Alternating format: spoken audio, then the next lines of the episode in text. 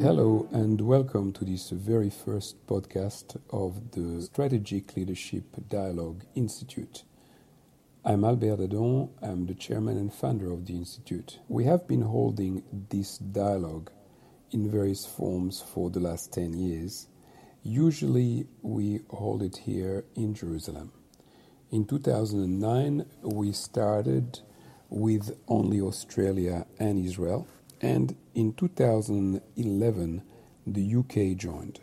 This year, the United States has sent a bunch of great people as contributors.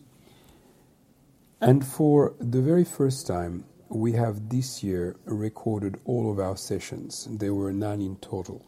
In turning away from Chatham House rules, we are aiming at becoming a coherent voice in public debate. The subjects this year range from fake news, uh, which is the subject of the podcast today, uh, to uh, the war on terror. We're examining what's after ISIS, uh, to the new map of the Middle East, uh, cryptocurrency in the new world digital economy, uh, the social media after Cambridge Analytica, and much, much more.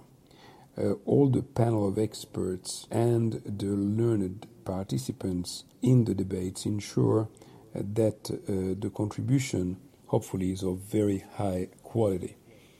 Uh, we are going to present here um, a subject per week over the next nine weeks. The very first one is led by Yaron Dekel, who is a star political commentator in Israel on Israeli politics. In um, his panel, you've got a range of journalists from Australia, uh, Israel, and the US. For some no good reasons, we didn't have any uh, UK journalists this year. However, many UK parliamentarians are in the audience and participating very vigorously, as you will uh, be able to hear. Uh, please feel free to post a comment online on iTunes. That would be really appreciated. I would like to introduce you to Yaron Dekel and his panel.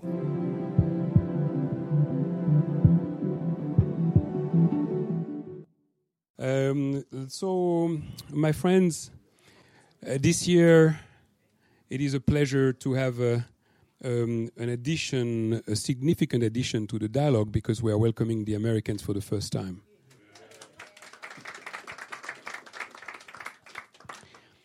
And uh, so, to open this uh, dialogue, we've got a fantastic uh, hot topic. Um, and so, for this hot topic, which is um, a terminology that we all hear, and perhaps we all understand something different when we hear it, and that's the terminology of fake me- fake news. And uh, for that, we've assembled quite a formidable panel. Uh, we have Yaron Dekel. Um, Yaron is a senior commentator, political commentator in the Israeli media. Uh, we've got uh, Tal Shalev. Uh, Tal uh, is uh, a political correspondent of uh, the Walla. You all know Walla News Online. We've got we've got Neri Zilber, and Neri works for Politico, I believe, and a few other news media organizations. We um, we've got Brett McCarthy, who's the uh, editor of the Western Australian newspaper, a formidable newspaper in Australia. Um, uh, there is also Piers Akerman. Piers is a senior journalist and uh, um, a star columnist, I should say, uh, from the Daily Telegraph in Sydney. And uh, am I forgetting anyone? That's it, the five of you. That's great. So let me set the scene a little bit. Um, the media, the, in the Popperian uh, idea of democracy, um, the media occupies a very central role uh, because um, that's the scrutinizer. Uh, it keeps honest the politicians, the government, the opposition. Uh, it keeps honest even the judicial. And when the media is under attack, one uh, could uh, think perhaps rightly, that democracy is under attack. But that assumes, of course, it implies that the media has to be an impartial, uh, honest uh, commentator. And is that the case? So I'm going to give you, because we are in Israel, let me give you one example. I was in France for the last eight weeks, by the way. And uh, so I've, I've, seen the news from their perspective. And there was one incident that happened during the Day of Independence in Israel where uh, a baby was killed on the Gazan border, of course, on the, uh, on the Palestinian side. And of course, that's a tragic event. Nobody can stand there and say it's not a tragic event. It's completely devastating to have a baby uh, that is killed in a demonstration. And that was reported all around France, but I understand it was reported all around the world. I've seen it online. I've seen what the Austrian media have reported about it, and so on.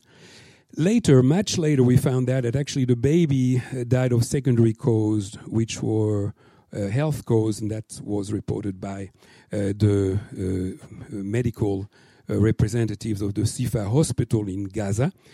Um, however, there was something that was disturbing uh, that there was no media organization that I know of, and uh, that doesn't mean that I know all of them, but certainly in uh, all of what I've seen online, no media organization asked the question what on earth was a baby doing in the front line of a demonstration against Israel?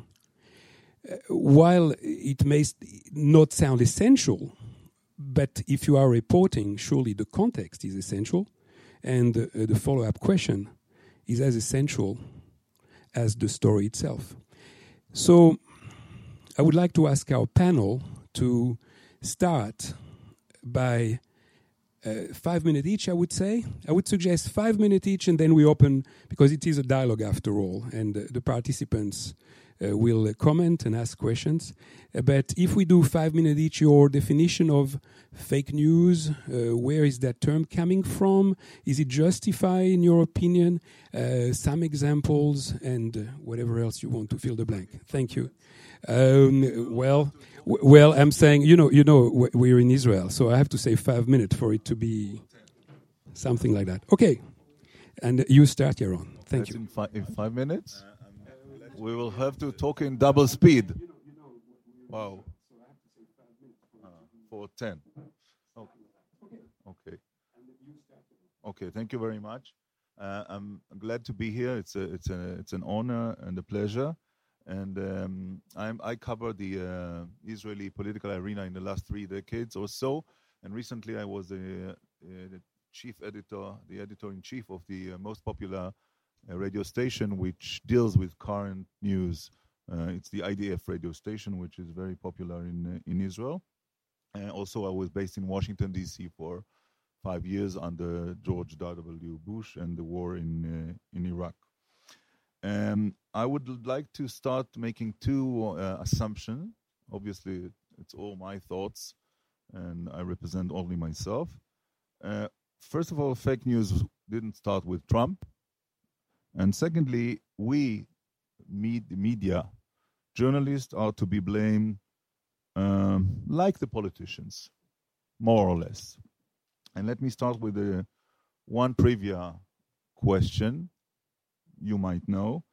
Who is the uh, president who initiate uh, and um, secret newspaper to support his campaigns and assault his rivals?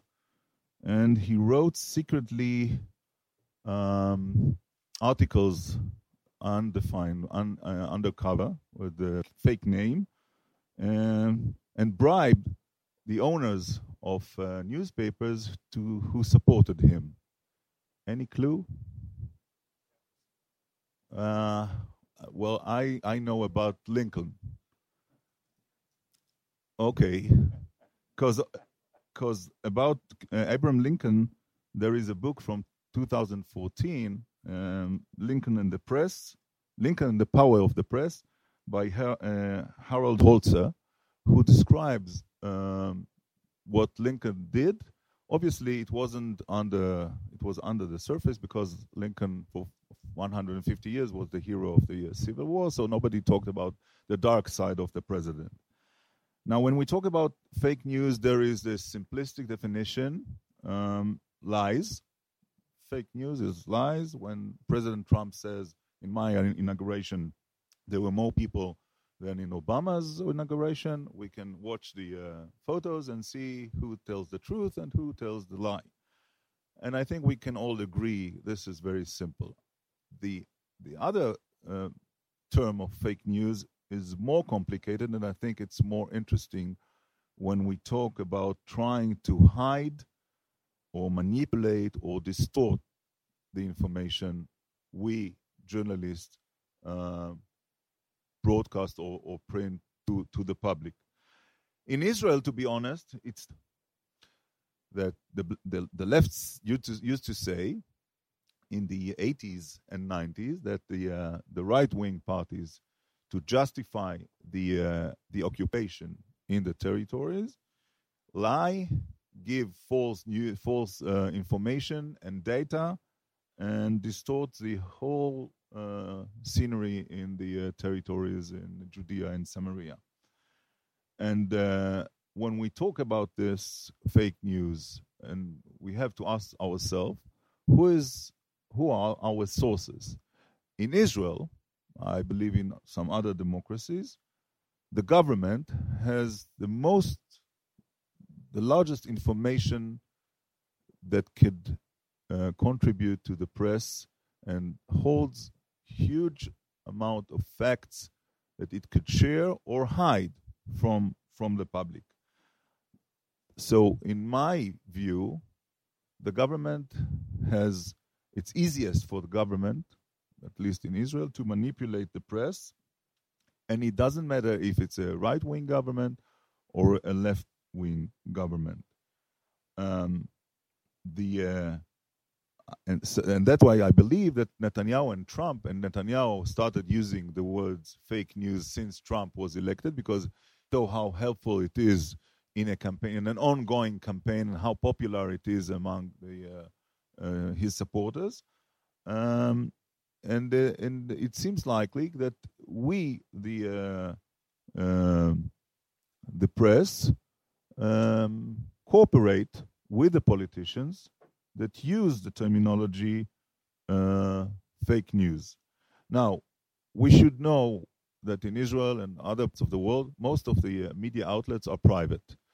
When once they are private, they have to make their living, and if there are no readership or viewers and no rating, media will not last for long. And for that, it's un- sometimes unpleasant to say you have to be a little bit populist uh, to catch or interesting. It's a better word for being a populist to catch the eye of of the public. The only the main problem in my eye that the politicians now try to uh, put aside any criticism, any criticism, under the uh, headline of uh, fake news. It sounds much better than bullshit, obviously, but if we don't agree with this criticism, we say this is, oh, it's all fake news. And the problem is that there are many listeners, viewers, readers that do believe that the media manipulates the information. Um, and here it comes to the uh, second assumption about us. We use the fake news a lot, I think too much.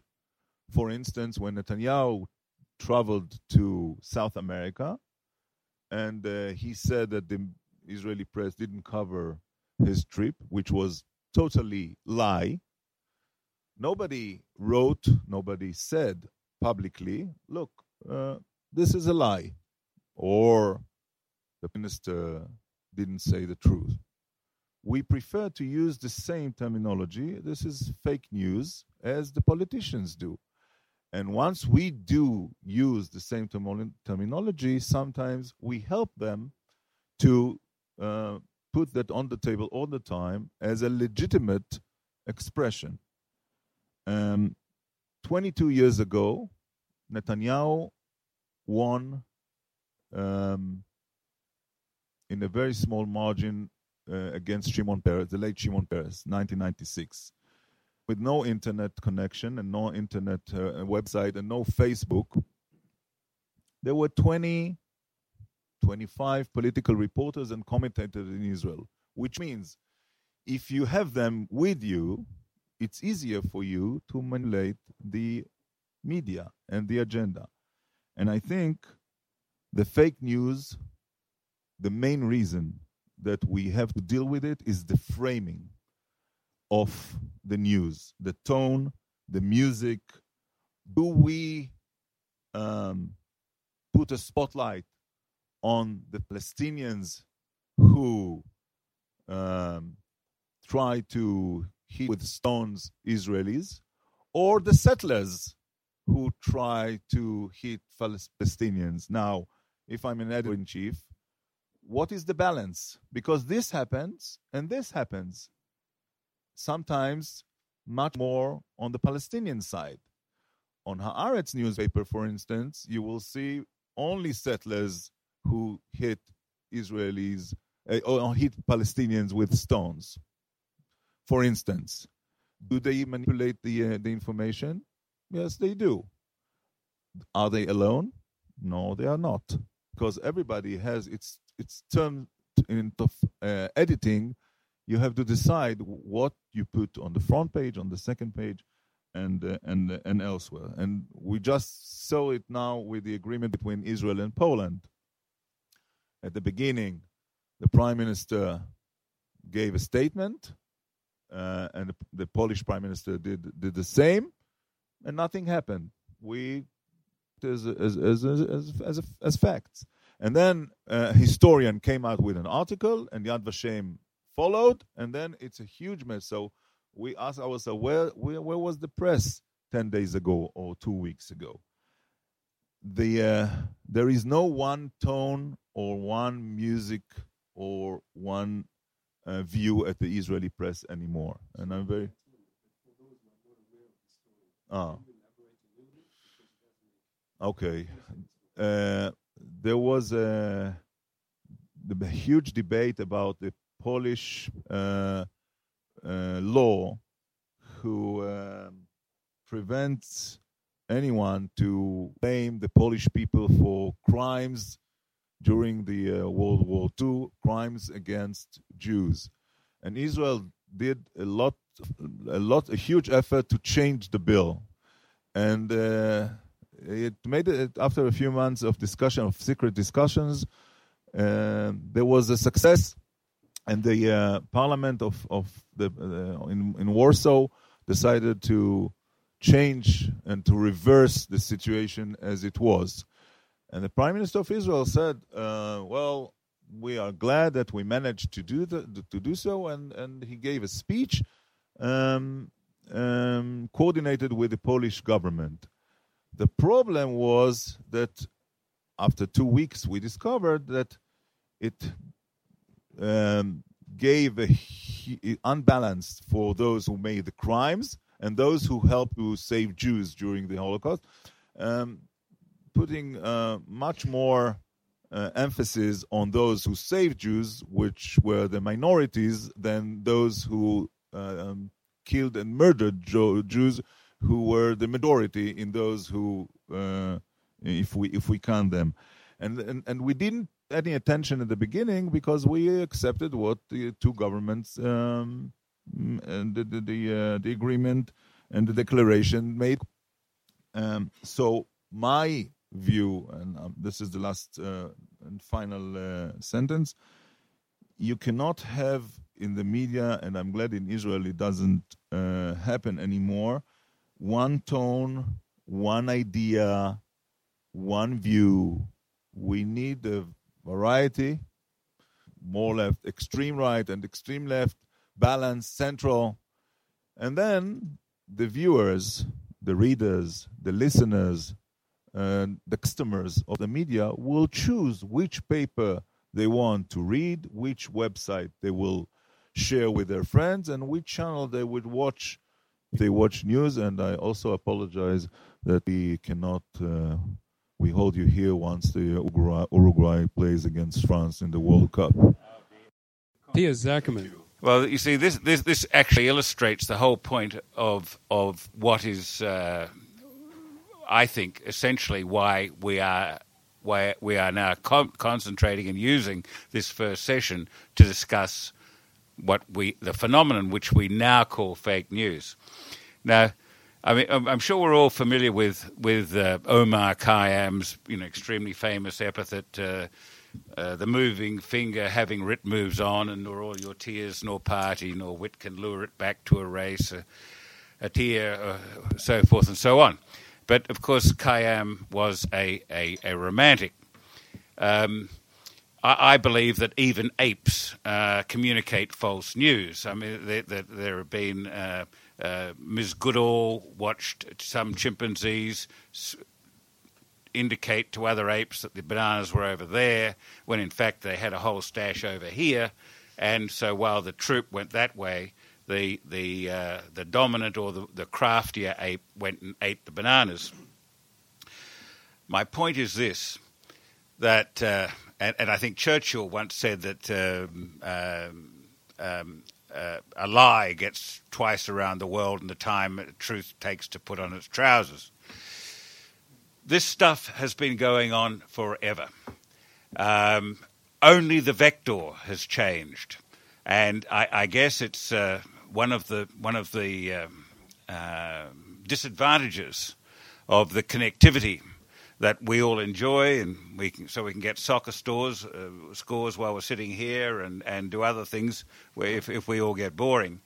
But uh, in a competitive media world, uh, where we once looked for readers, but now uh, internet uh, organisations like Facebook and, and its and its myriad uh, competitors are looking for eyeballs so that they can attract more revenue uh, the the competition to attract is is even more fierce. Now we used to say, and I still believe that the role of the media is to inform, uh, and it must also entertain. Otherwise, it will inform very very few people. Now I, I was a former vice president of Fox News when we started it out, and I was, like you, uh, uh, based in Washington during the uh, early days of the uh, of the Clinton administration, from the Clinton election on through his inauguration in the first year. And and as many of you know who follow international politics, one of the set pieces of American journalism is the first hundred days of the new president. Well, in 1993 as uh, having taken over a station which hitherto had not actually produced news, uh, WTTG, um, we thought, what shall we do? Because at Fox, we didn't want to replicate the traditional networks, ABC, CBS, and NBC. So we, uh, we actually did the first hundred days of Roger Clinton, the president's brother. And Roger, as you may recall, um, uh, was a, a, frequent user of cocaine. He drank to excess. He played a musical instrument extremely poorly. And he uh, fell over as he got out of limousines. He fell over as he tried to get onto a stage. He fell off when he tried to get off a stage. So we, we put the first 100 days of the first brother up and cleaned out the ratings. And uh, Rupert Murdoch rang me in the morning and said, I don't know, the Greens, which are the first rush of the ratings you used to receive uh, before the internet, um, uh, really kicked in. He said, they, there seems to be something wrong. You, you know, you, WTTG is way ahead of everything else. And what, what did you do? And I told him, and he said, Well, what are you going to follow up with? And I said, We've had so many calls from people in Washington, public service mainly, who didn't get to see it. We're going to run it again. So I'm promoting it all day, and of course the ratings doubled that night. And now that wasn't fake news, but I think that uh, had fake news been around, um, the White House would have used it because, as it happened, I had to go and see George Stephanopoulos uh, in in a, in a week or so after that, and, and I actually said to George George, this is a deal. I know we're a new network and we don't have a lot of stations, but we're going to have a lot of stations.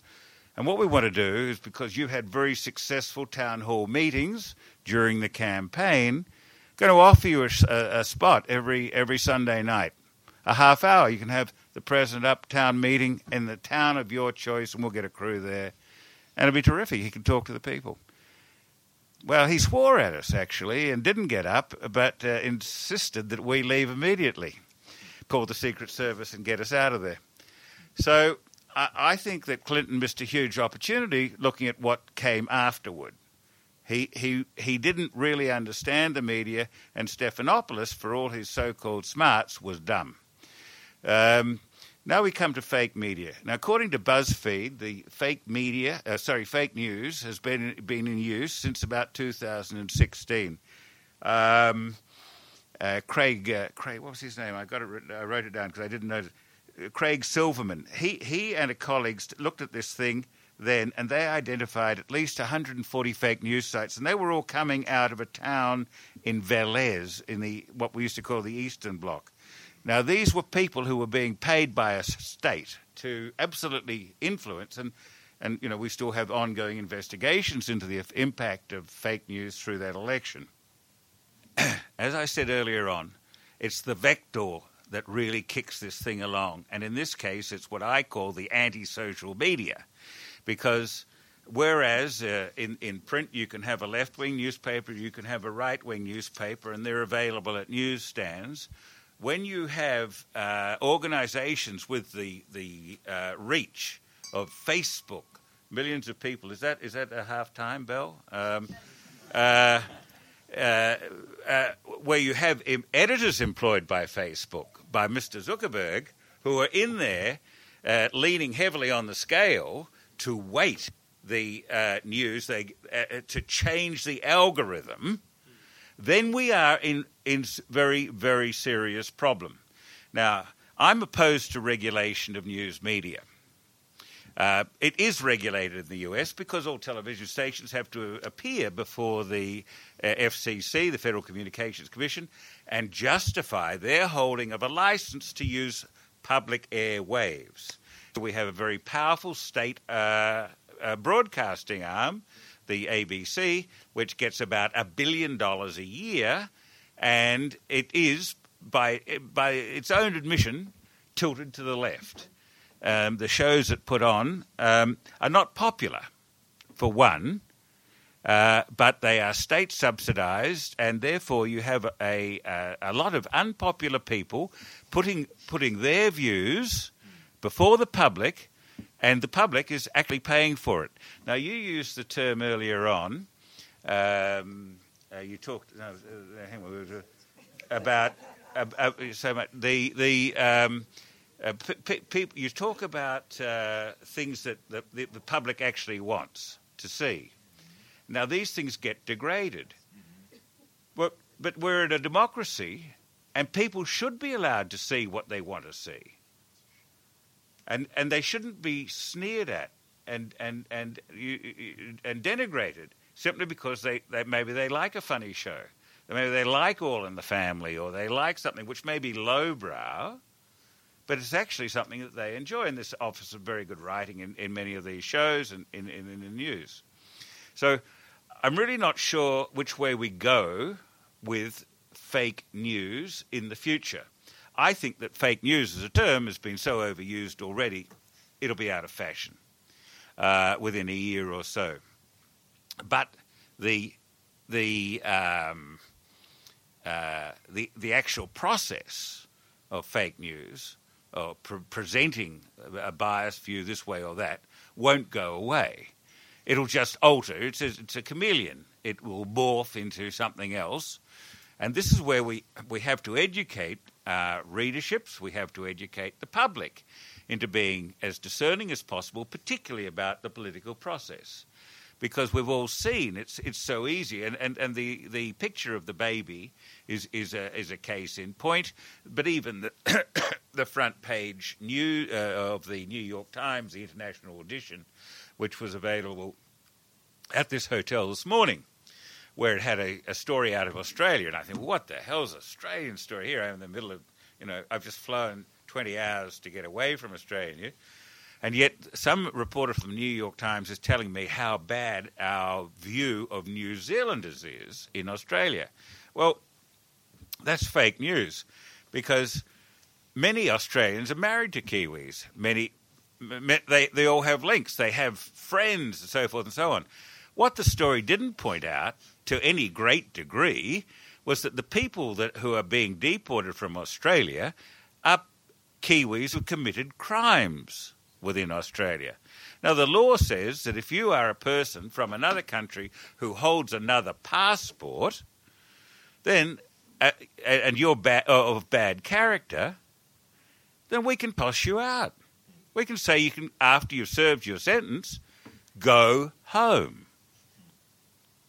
And that and that's the base. But the but the in my opinion, the presentation of that news this morning, people say, "Oh my God, the Australians they locked up a 17-year-old kid," and then there was very little about his actual record: assault and battery, theft. You know, probably raped a 72-year-old woman. No, it didn't. Highly likely he did, but um, uh, uh, uh, on those basis, on that basis, he broke he broke the Australian law. So if you're a dual passport holder and you commit a crime in Australia, it's not fake news. You're going to be sent home if if the minister or the courts decide that you probably are a, a, a bad character, a bad actor. You're out. So we should extend that to the All Blacks before they play the Wallabies. Kick them out of the country as well. I think they've got to commit the crime in Australia. anyway, Brett, you go. Um, yeah, thanks, Piers. Um, I, I, guess um, for me, and, and just listening to to both um, those you know great uh, talks about this topic, the, the, the one thing for me is that uh, I, I, think it's very difficult. We, you're never going to get agreement across uh, uh, any group of people as to what fake news actually is. Um, it's very it's very difficult to, to to come to an agreement as to what what is the definition of it and you know um, how how does that play out because I think it plays it plays out differently in everyone's mind. Um, our our readers, the people who we publish material to, all have their own uh, different dif- definitions as to what fake news might or might not be. Um, in some ways, I think for mainstream media, it's almost more uh, valuable for us to think about the opposite and try and define what fake news isn't, uh, because I think that uh, how the, the term has been hijacked um, by, well, by Donald Trump in, in the States, uh, and, and, and as, um, as, as has already been said, is being used by other politicians around the world um, to uh, w- when media reports stuff that they don't like. Um, that, that they don't, you know, if media reports stuff that uh, uh, they don't like or is against their philosophy, um, it'll be often now it just seems to be the first thing that's thrown out there. Um, there's a few political staffers in here, as, and, and, they're good at doing it um, at, at, a, at, a, local level um, the, the first thing that's thrown out, if you don't like the story, call it fake news, and people will get that and think it's wrong and move on. Um, so I, I, think that uh, mainstream media um, needs to needs to get good at defining what uh, what fake news isn't. And fake news isn't errors. Media, it, we, we're always going to make errors. Um, you, Donald Trump gave a, um, uh, an award, the awards, his top five or ten uh, pieces of fake news last year. Um, released released it on Twitter. Most of, most of it was just stuff that he disagreed with.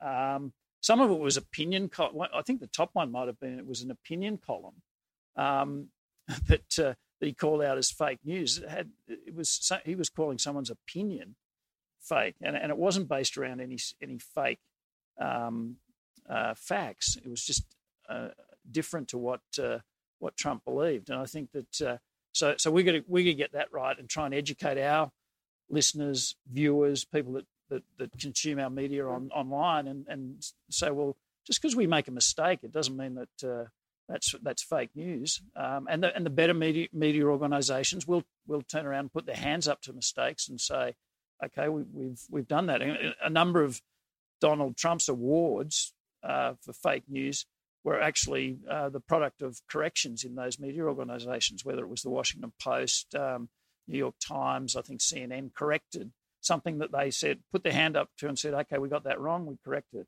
Um, I don't, you know, we we got to we got to be much better at doing that in the media. We've got to call out what I, I now say is, well, what's real fake news? So, what what is the real fake news that we need to call out and keep highlighting? And uh, I think, particularly in Australia, um, the, the the media have we've we've become better at doing that. We've become less um, shy about uh, calling out um, stuff, particularly on on social media.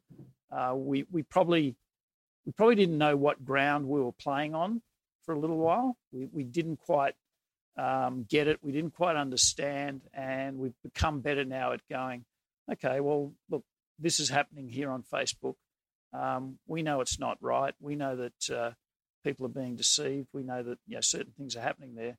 We're going to call it out. The Australian newspaper has done it brilliantly over the last uh, 12 to 18 months in particular. Um, and uh, I think that that's something that uh, we the media need to uh, keep being able to do.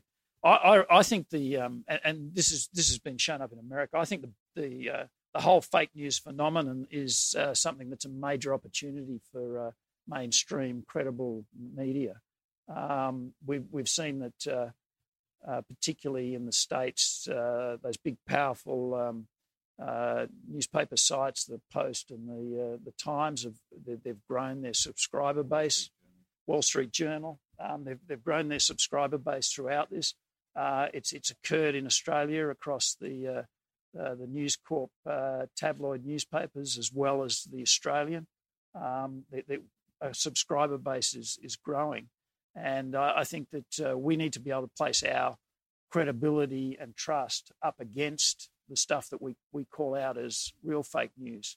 So um, it's it really delivers us you know, this this great um, opportunity, great way to connect better with the people who we serve, um, our readers and viewers. And uh, I think that uh, we should be able to turn the whole thing into a positive. I think that uh, as media organisations, we should call out politicians when they use the term fake news, and we know that uh, we know that it's not right. Um, the history was was interesting on uh, on Lincoln and, and other U.S. politicians who paid people to write. Um, I know that right now around the world, it's still happening with governments. Um, exactly uh, as you set out, is still happening with governments around the world. Um, the the history to, to, to this whole thing, I, I I looked back at um, the pamphlets that were produced in the 16 and 1700s in uh, in England. That was probably the, the start of a, another uh, whole era of fake news.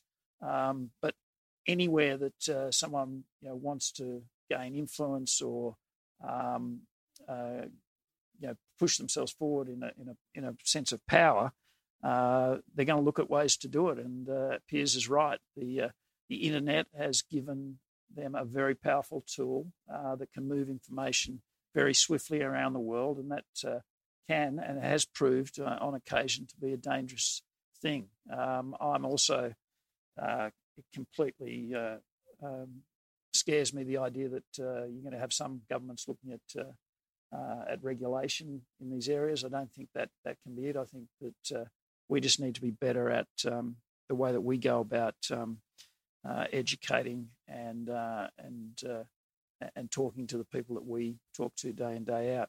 Um, of course, the the other bit of fake news is the, this whole thing that it's commercially driven.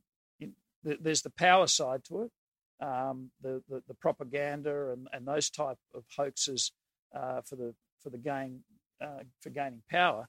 There's also the commercially driven bit where they're just looking for clicks um, that uh, through the, the algorithms that exist will drive um, you know advertising revenue. And uh, there's a whole lot of websites that are set up just to do that, and um, not unlike um, you know some of the the, the ways that uh, in the uh, going back in the 50s, 60s, or maybe 60s, 70s, some of the uh, the, the early tabloid uh, newspapers that were were built around the fact of uh, you know finding um, was it finding a, a, London bus on the moon and uh, stuff like that. So this stuff has been going on forever. Jackie um, Kennedy's secret baby.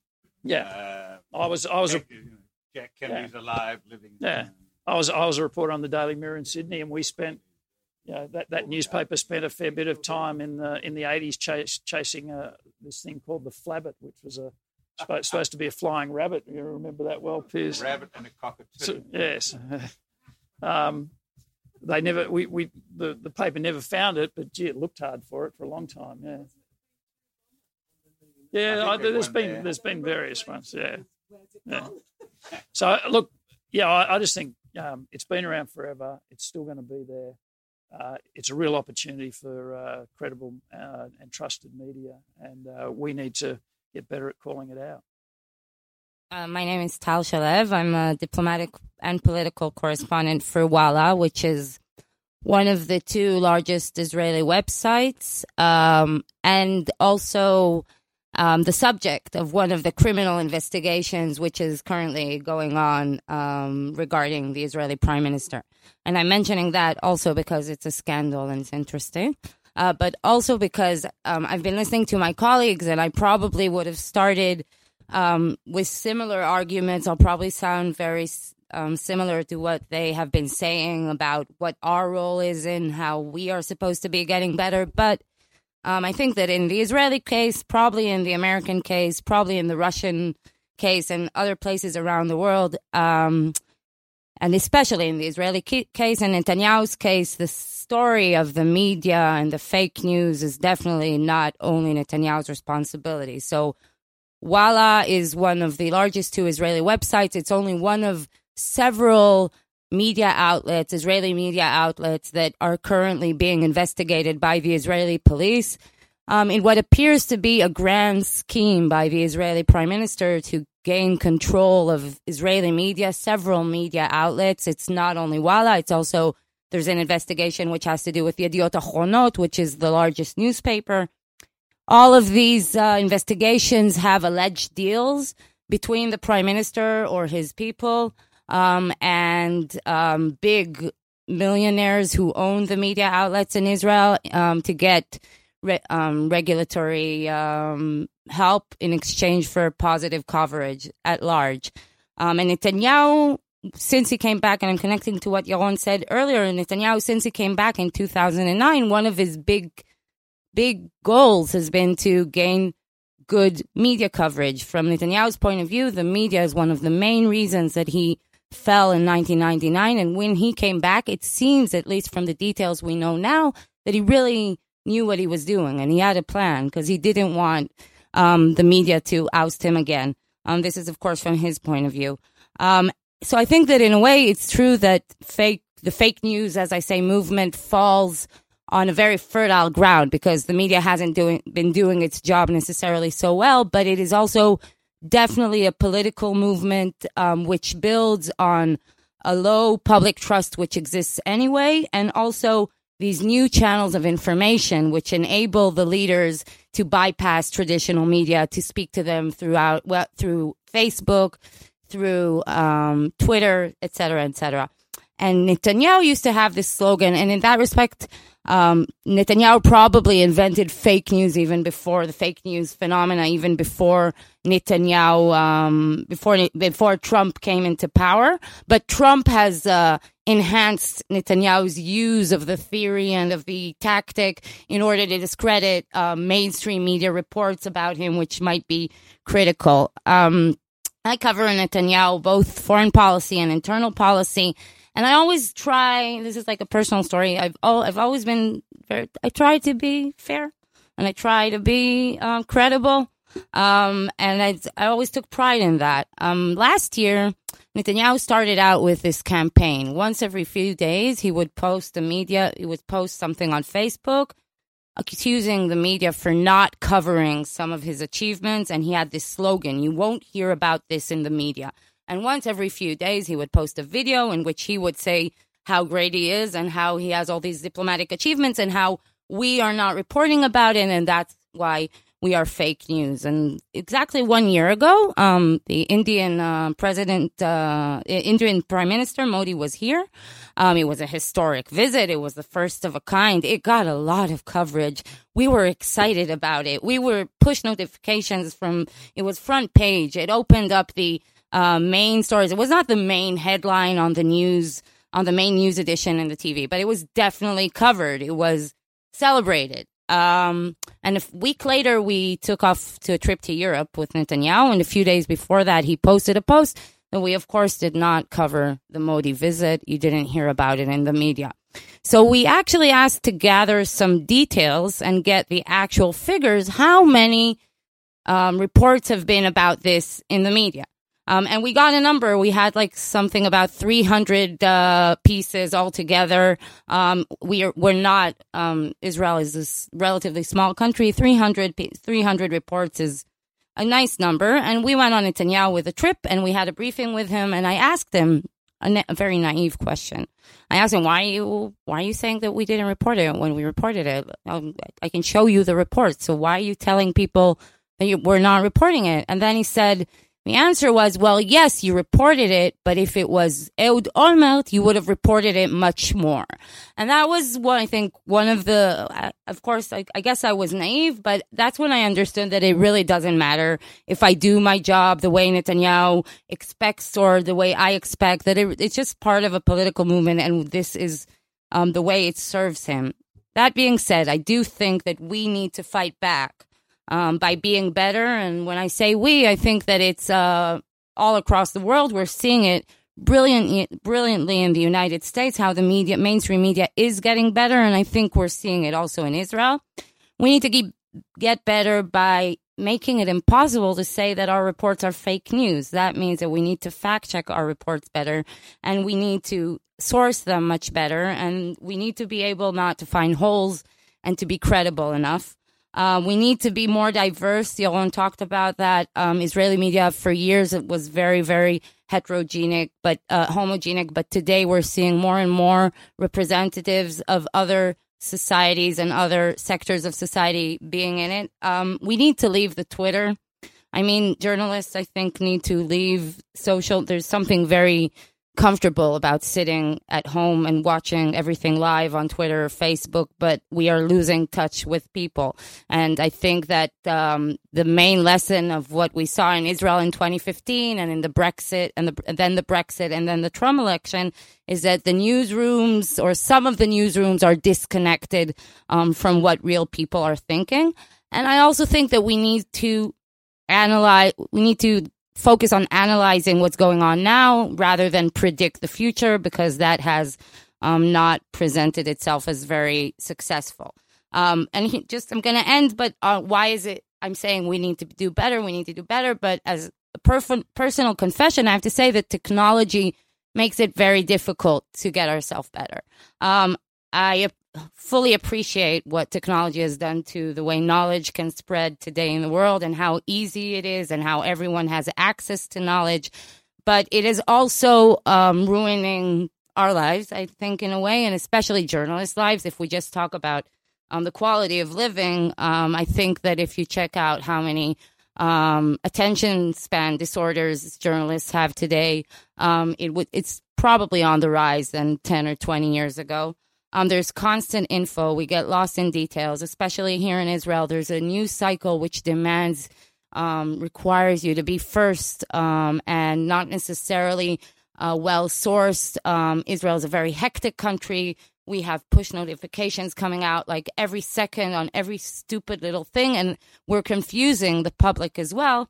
But there's also this phenomena which basically says, and this is the challenge that says, the louder the better, the populist aspect of it. When um, today to be a journalist and to be um, to, to to grow as a journalist in Israel, then the Twitter is like the is Twitter is where the scene is happening. And in order for people to pay attention to you on Twitter, you have to say strong statements. Um, we're seeing more and more populist statements, just like we're unpopular populist views um, just very being very loud from journalists um, and in order to survive in this kind of media environment, you also have to be loud. It's very difficult to try and still believe in understatement in a world where everyone is shouting so loud.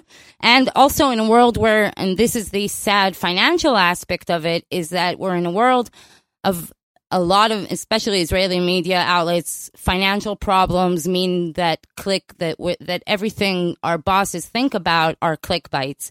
All they think about is how will we get people reading these um, items, that means that they are looking for much more scandals and less more serious news. So I totally agree with the fact that um, we should be giving people what they want. And I also think we should be educating the public.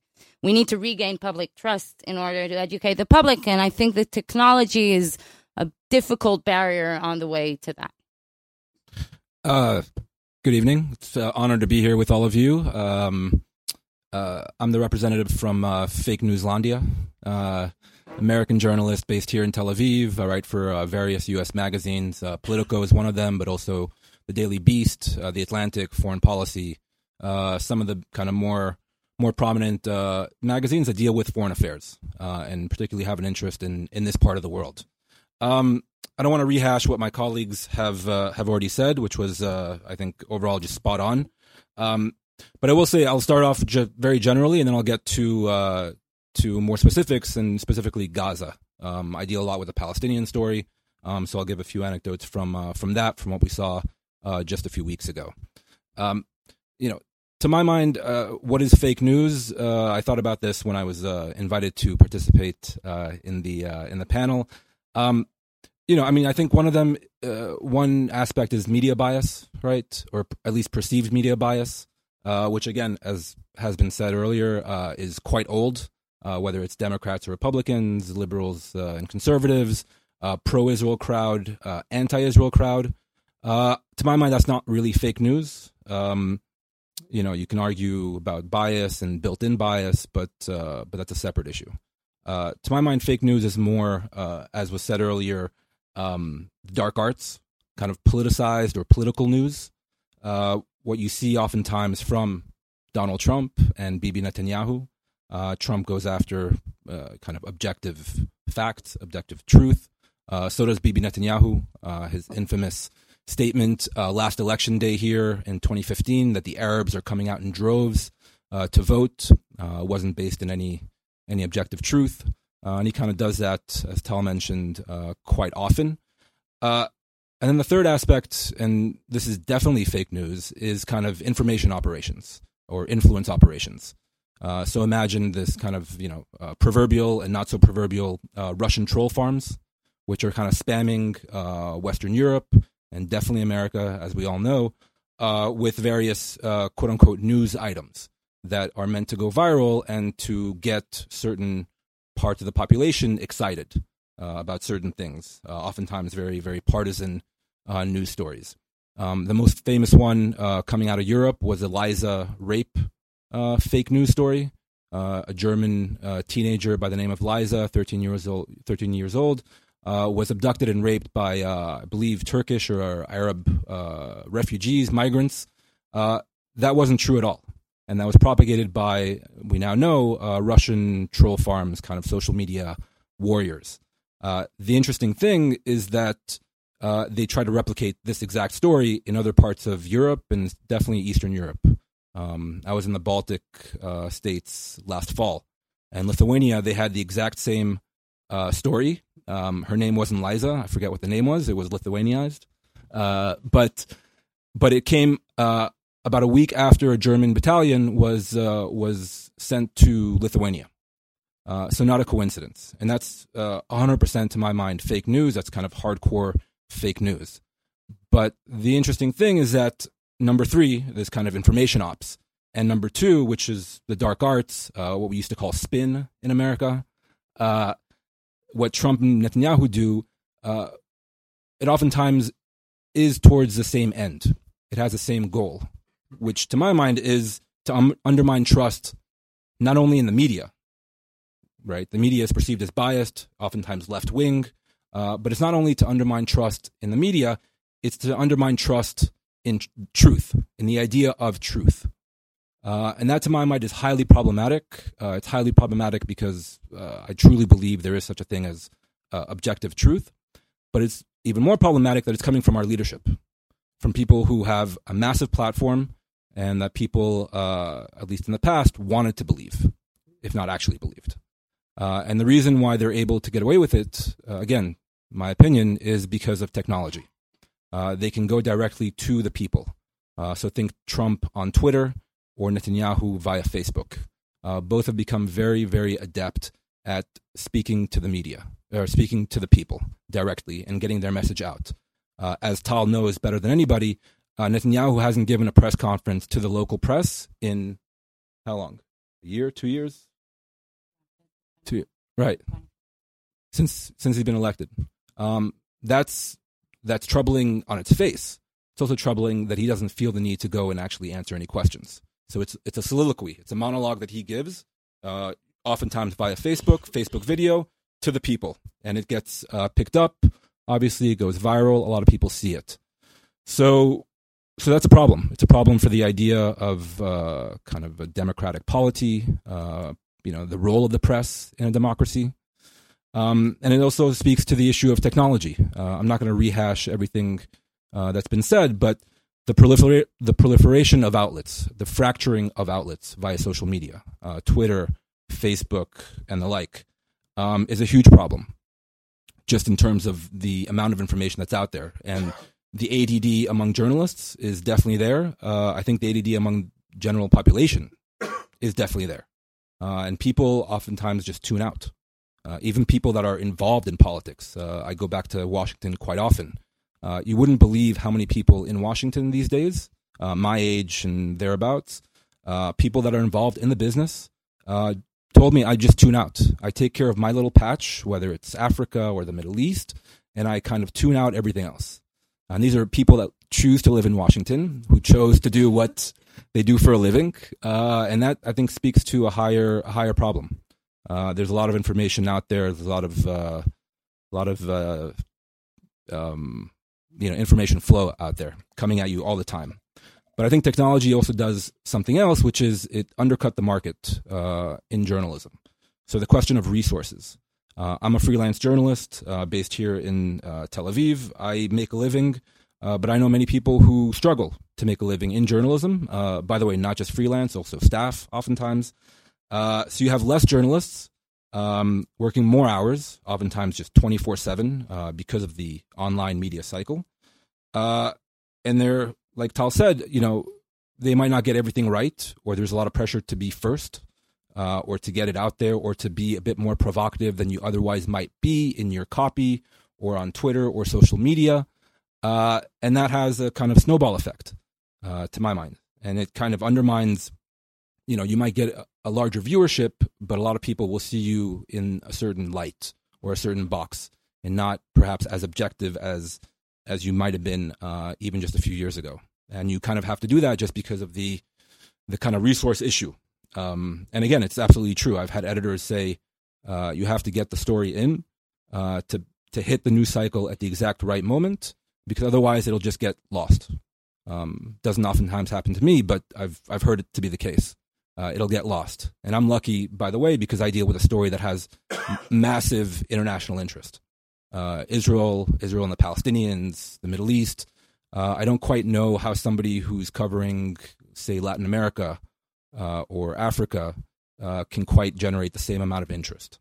Um, but there's a lot of pressure there to to hit the news cycle at the right moment, to generate clicks, which generate ad revenue for the outlet, and so on uh, and so forth. So that's also an issue, and it's almost structural, right? So technology is there. I don't think anyone is going back to uh, print news. Uh, I certainly don't buy newspapers anymore. I subscribe online, but I don't quite buy, uh, you know, print newspapers. Uh, and then also, how do you solve this, the resource issue? Um, how do you get people to pay for news? Uh, both things I think are are structural and need to um, we need to figure out how to how to better address that, uh, both in terms of journalists and also in terms of just uh, editors and, and owners of media outlets. Um, with respect to Gaza, I think it's interesting. uh, I mean, number one, just a general observation. It, it always amazes me, but I don't think it, it should amaze me at this point. I've been doing this long enough that uh, anytime something happens here that's like big, and especially Israelis shooting at Palestinians, it's massive news all over the world. Uh, people just lose their minds, uh, which is, again, good for business, but uh, quite bad as far as the actual uh, tenor of the conversation. Um, the Gaza issue, the marches on the border that started off in at the end of March and continued on for till very recently, uh, they hit their peak in mid-May. So May 14th was kind of the big, the big day, the bloodiest day. Um, uh, I think the interesting thing is that the two biggest stories coming out of of this this entire story was, as was mentioned, the baby, the eight month old baby uh, that was that died. Um, so about that, I think it's interesting. This is kind of uh, in the more pro column for for modern contemporary journalism. Uh, that baby died, and the image went viral, and it did. And you'll still find people who say Israel uh, tear gassed that baby, and she died. Um, who actually found out that that wasn't the case? It wasn't the IDF that put out a message. Uh, it wasn't kind of sorry. Right, but the Palestinians were forced to put out that statement. They were forced to confirm the statement because uh, I believe it was an Associated Press journalist on the ground inside Gaza. Again, well resourced and a pro, so not a stringer, uh, not a freelancer, a pro. Uh, got to that family and got the story and got it out, and that what that's what forced uh, the Palestinian officials and Hamas to actually say, okay, by the way, she didn't get tear gassed; she had a pre-existing condition. Uh, so that's that's the one of the big stories that came out, and that was uh, proven to be a falsehood. Uh, although it still ran on the front page of the New York Times, the image did at least. Uh, the second biggest story, and this is more to the benefit of Israel, was uh, on that day on May 14th, about 62 people were shot and killed on the border and it was a huge public outcry, uh, bloodbath on the border, massacre on the border. You all know uh, the headlines and, and the, the coverage. Uh, what saved Israel? What saved Israel uh, internationally in the court of public opinion? It was when a Hamas official by the name of uh, Salah Bardawil uh, went on Arabic language satellite television and was forced, essentially, by the interviewer to admit that 50 out of the 62 were Hamas members, affiliated with Hamas in one level or another. Uh, and that's, to my mind, what saved Israel. Uh, that was the, the best thing that could have happened to Israel. Uh, the IDF spokesman, I was at an event about a week, week and a half ago. Uh, he didn't readily admit that they they owed a lot of their more positive coverage in recent weeks to Bardawil, but he did say that we should pay Bardawil a salary. Um, right. What, what could have happened if he didn't say so? Right? Um, and that you know, it's not just Hasbara; it's actually just the public information battle that Israel has been waging since the beginning. So Bardawil uh, saved Israel, and that also came out of a traditional journalist uh, who was grilling Bardawil, and she asked him, you know, why why are you sending, as a Hamas official, why are you sending all these civilians, quote unquote, purported purported civilians, to their death? You know, where are you? Where is the vaunted resistance? And he said, well, well, well, fifty of our guys were among the dead uh, yesterday. So that's why you know she forced him to admit that, and that's you know you still see that brought up because it happened. Uh, it came out of a Hamas official's mouth and not a IDF spokesman or an Israeli official. So uh, that's to the credit of traditional journalism. Uh, I'll just I'll just sum up by saying I'll I'll definitely concur with what Tal said. Tal, Tal said. Um, Tal Shalev said. Uh, we do have to do better. The media does have to do better. Uh, we do have to get out there. I try to get out there and I try to speak to everybody, whether it's uh, Palestinians, Israelis, Hamas officials uh, in the West Bank, in Israel, settlers, uh, ultra Orthodox, whoever it might be. Uh, we can't just sit around on our quote unquote coasts, whether in you know Tel Aviv or wherever it might be, New York, L.A., San Francisco, Washington, and I think that's definitely an issue in in in the states. that by the way, also has an economic component. Uh, go find a local paper in America, in, in kind of the heartland of America, that's still hiring. Um, very difficult to find. Uh, number two, I think we need to get people to pay for news, uh, the resource issue, as I mentioned.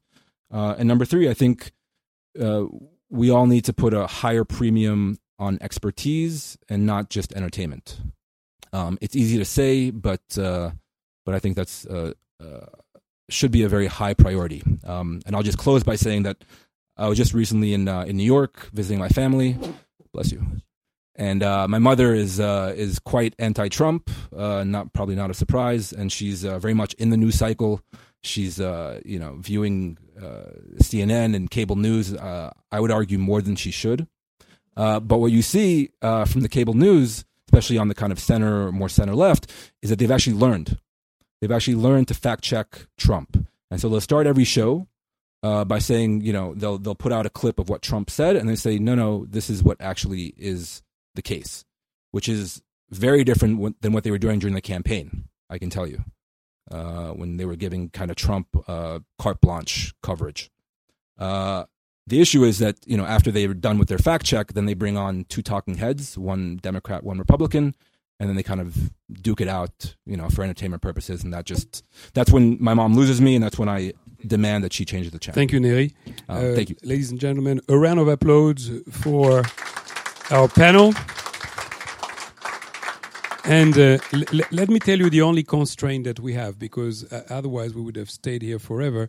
But 7:08, that's the time when Shabbat comes in, and we've been asked by the hotel to be respectful and to stop the recording at that time. So I need to. Um, um, be respectful, absolutely. Uh, and I would like to therefore open the floor now. And if we could please take two questions at a time. Um, Lee, would you like to? We have two roaming microphones. Would you like to take this one as well? Yes. And please say your name and who you are. Thank you. Uh, my name is John Howell. I'm a, I, I'm a Conservative Member of Parliament from the UK. But before I went into politics, I used to work for the BBC, which is, in this context, quite a, quite, quite a large news gathering organisation. So I've seen this issue from both sides of the fence. And the point that I wanted to bring up was the point that effectively uh, you asked in the last presentation, which was why the Israeli Palestinian uh, conflict is seen as such a large conflict in the minds of the world. And the answer to that does not actually lie with fake news. The answer to that lies with the organization of the BBC. Because uh, when I was uh, working at, at, the BBC uh, and and, uh, and broadcasting on on, this, the, uh, the the number of journalists that were based in the Middle East was probably about ten or fifteen, and almost all of them were based here in here in, in Israel. They, they were all based down the road in, in Tel Aviv. So it's not surprising that that created the impression that this war was a massive affair and should be the focus of, of, of attention. Whereas nobody turned to Latin America and looked at the problems that there were there. Uh, n- nobody picked out the, uh, the, the, the, the, sort of problems there, but it wasn't due to fake news. It was simply due to the organisation that they um, uh, that, that they had put in place. So I think we need to bear that in mind when we think about fake news. So you're saying it's institutional bias? I'm saying very much institutional bias, but principally, principally because um, nobody was really very interested at the time in what was going on here. For example, by basing all their journalists here, they forgot to pick up on ISIS.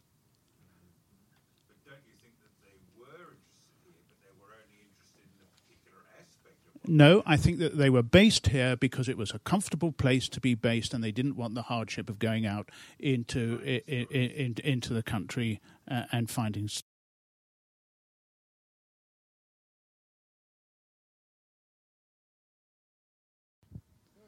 That's better now. First of all, I think journalists are critically uh, important to civil society and to democracy, so I congratulate and thank all of you. Uh, my thoughts are with many journalists in the world that are in uh, jails today. And my daughter in law is, I've got six kids, one of them is Turkish, and uh, it's a very sad situation. I've always thought that part, part truths are always more dangerous than a lie because they cannot be refuted. And what you said, Yaron, in terms of balance, it's everything because if it's only a part truth, it becomes fake news. And then as the world has become smaller and 7 billion people are now connected to the World Cup, there's fear of trade wars. Uh, everything's happening at a time where traditional media is no longer viable.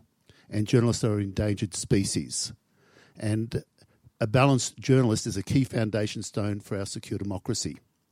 So Australia has like a one seat majority, 10 marginal seats, 25 million people, and you've got algorithms that can focus on 6,000 voters. And when you target using algorithms, you can use part truths. So sovereign states are doing it.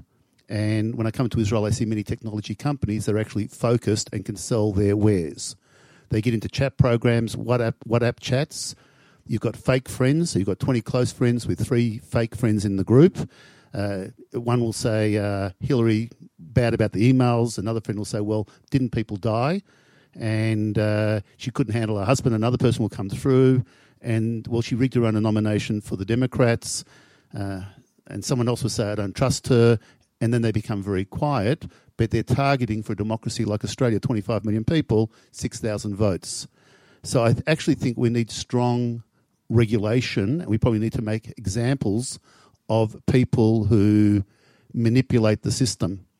Uh, because it's upon us today and will happen at the next election or the next election. Uh, I admire Kevin Rudd in terms of how Kevin 07 and the campaign, and in 12 months from being in opposition to being Prime Minister, was just miraculous, but it showed that he had a real gift for his communication skills. So perhaps, uh, perhaps uh, uh, I am going to ask uh, one question, given that I have a microphone.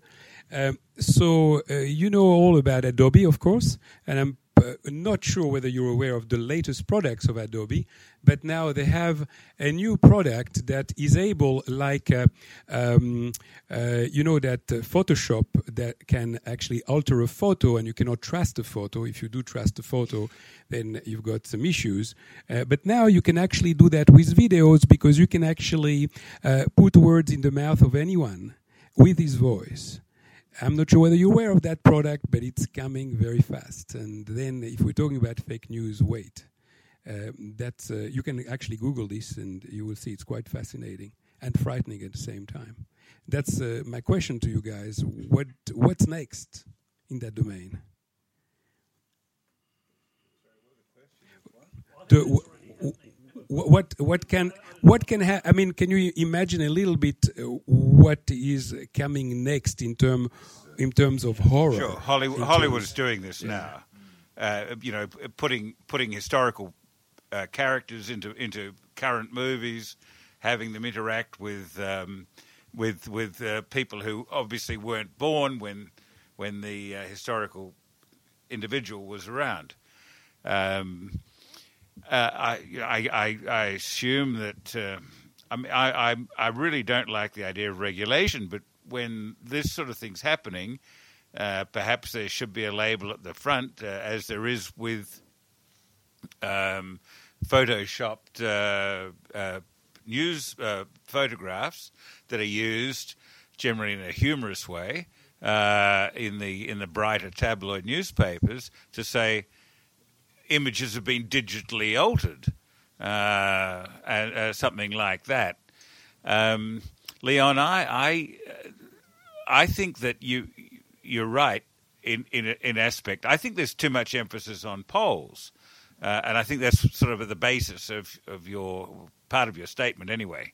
Um, uh, we uh, in the media do often rely on on a slow weekend for uh, the Monday's headline on the polling that took place over the weekend, where you may get a, a half a point movement, and it's well within the margin of error.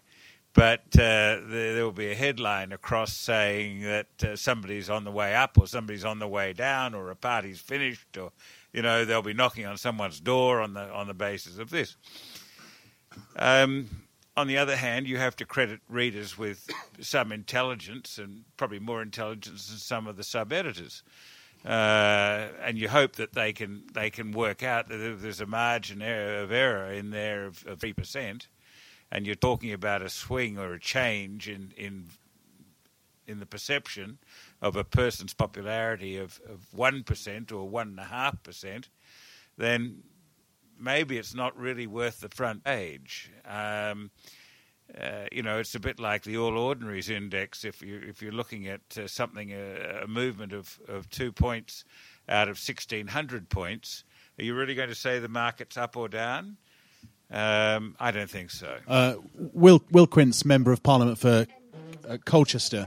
Um, a couple of you touched on on this um, th- th- this uh, point around how much responsibility do you as the mainstream media need to take for the creation of fake news and and this phenomenon? Because as your circulation decreases year on year you chase sensationalist headlines you go after celebrities and politicians uh, like their fair game um, rumor and gossip. I've got journalists here so i can pick on you for while whilst you're there on the on the stage but point being, the tide has now turned, and politicians now have an unparalleled opportunity to be able to strike back. Because you know, look at the biggest circulating uh, circulation paper in the United States, around three million copies. Donald Trump has 53 million followers on Twitter. Uh, Benjamin Netanyahu has 1.3 million, and yet what 200,000 is probably the highest circulation newspaper ish uh, in Israel. So, how much responsibility do you take? And actually, is it now fair that politicians and celebrities are able to answer back and challenge uh, some of the criticism and gossip and rumor and other things that are being spread about them by the media? Would like to answer that? Tal Shalev. I'll just say from my experience with Netanyahu, because as Neri mentioned, uh, it's a constant uh, covering Netanyahu, especially in the past uh, three years in his last term, has been a constant battle it means that every, almost every critical report has been discredited by him by a personal attack on very respected and veteran journalists here in Israel. Um, low attacks, low and personal attacks using un, unbearable terms, I would say, very degrading terms um, and Netanyahu answers almost everything on Facebook. So when uh, the main news uh, show opens with a headline about his wife being indicted, he will post fake news, a large photo of fake news, and that will resonate to his followers.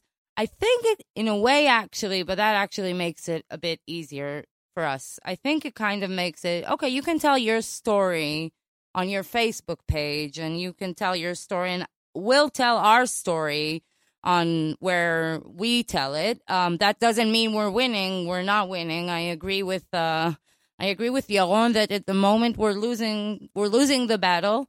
Um, but I think that um, at the end of the day, and I think the Israeli experience shows just a story. Um, a, a, year ago, about a year ago, a new TV channel was established in Israel, uh, uh, uh, openly right wing channel, um, religious channel. It's called Channel 20. It had many regulation uh, battles, um, but it's been broadcasting news for about half a year now. Um, and you see that despite the fact that, you know, like in opinion polls, the right wing constituents complain about mainstream media, they're still not moving to the right wing station. They still go back to the main news channels. They still want to get the narrative from mainstream media. So I think that mainstream media still has its merits. So I'm I'm sorry. I'm the I'm the executive director of the chief law enforcement officers in the US. Thank you. We deal with regulated industries and and I assume you're all of the mindset that I, I'm I'm pretty confident you're all against regulation of your industry. And when I deal or you are oh, interesting. So I'd be interested if you're against regulation of the industry.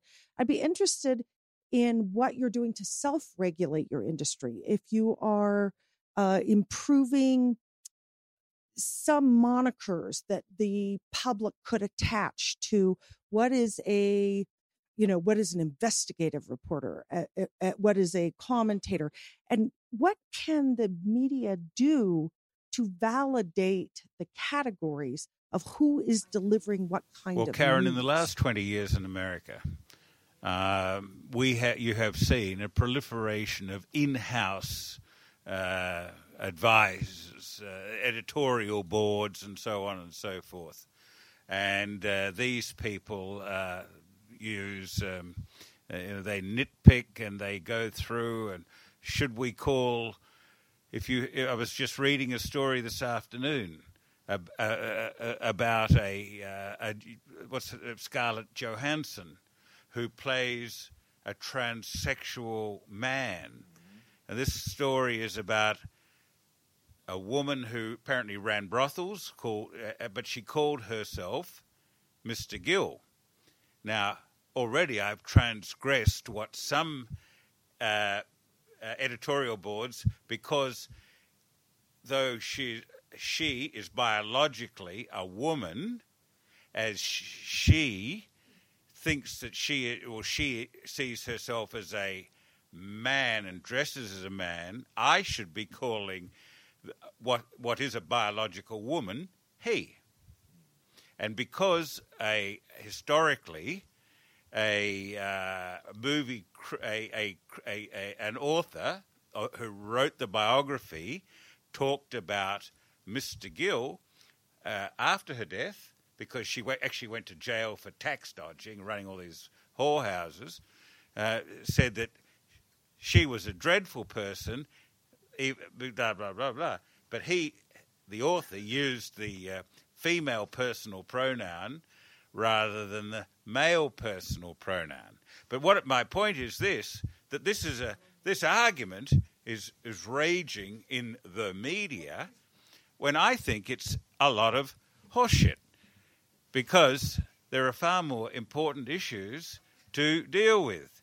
But this goes to the depth of self self uh, introspection, uh, self examination that uh, major news companies, and believe me, you've got all manner of uh, human relations operatives working in companies trying to direct the behavior, trying to direct the editorial uh, framing of stories, so that they are totally inoffensive, that they cannot transgress in any possible way. So I think that, and, and in Australia, well, f- first of all, as you know, you have, as I mentioned, the, you have the FCC, which is very, very strong, very tough. And believe me, all proprietors of networks in America, you work for the FCC? I work for Comcast NBC Universal. Right. You deal with the FCC. Well, you know what it's like. You know, uh, having been hauled down to Washington, you have to appear before a b- bunch of people who wouldn't know how television news is prepared, know nothing about how what goes into the whole thing, and yet they they get the cameras in and they look senatorial and they look official and they and it's all for them. It's all their show, and this is their five minutes of fame. And and you spend an enormous amount of money going through regulatory hoops. Um, so, but, but and in Australia we have we have a, a press council which uh, the media organisations pay for, but they don't have the majority of members on that on that board. In Israel, we have also a press council with no teeth. Well, ours requires the publications to publish the adjudications as ludicrous as some of them are. I'll be quick because I think we're running into Shabbat. And in order to uh, comply with asking a question, I'll begin this by saying, Do you agree that? Uh, Discuss. I wonder whether we might underestimate our consumers, though, in the media and amongst journalists, because I'll give you two examples. The, I think, as a politician, that the public sees through the game of fake news and media. And recently in Malaysia, the uh, Najib government, uh, as you know, banned fake news legislatively. Uh, that's that's regulation for you, and it didn't do them much good uh, a 92 year old got elected uh, because I think the public saw that as a final act of a government uh, overreaching and and could see through what politicians were doing and and journalists were doing too. And the second example I'd give is I have four children aged 10 to 18, and that generation they don't believe anything in social media or Twitter or Facebook or the general media unless they have three different sources telling them the same thing. So, Yaron, you talked about our consumers. The consumers, being the general public, I think have a lot better understanding of what is fake, what isn't fake, what they should believe and not believe. And I think it's a very generational thing. If my mother, who's 89, sees something written down anywhere, if it's in social media, she thinks it must be true because when she was growing up, uh, if it wasn't true, you got sued for defamation or libel or whatever it might be. But I think the generation of my children and consumers more generally, they see through a lot of this as a game and they put their own filter on it and make their own assessment.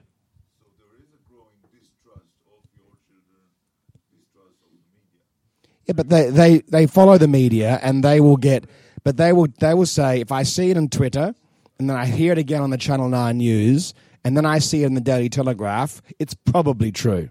But if they only see it on Twitter, they wouldn't believe that that was necessarily true at all. And they think Trump is riotously funny because he's set things so much uh, on their heads. But that doesn't mean they think he's telling them the truth.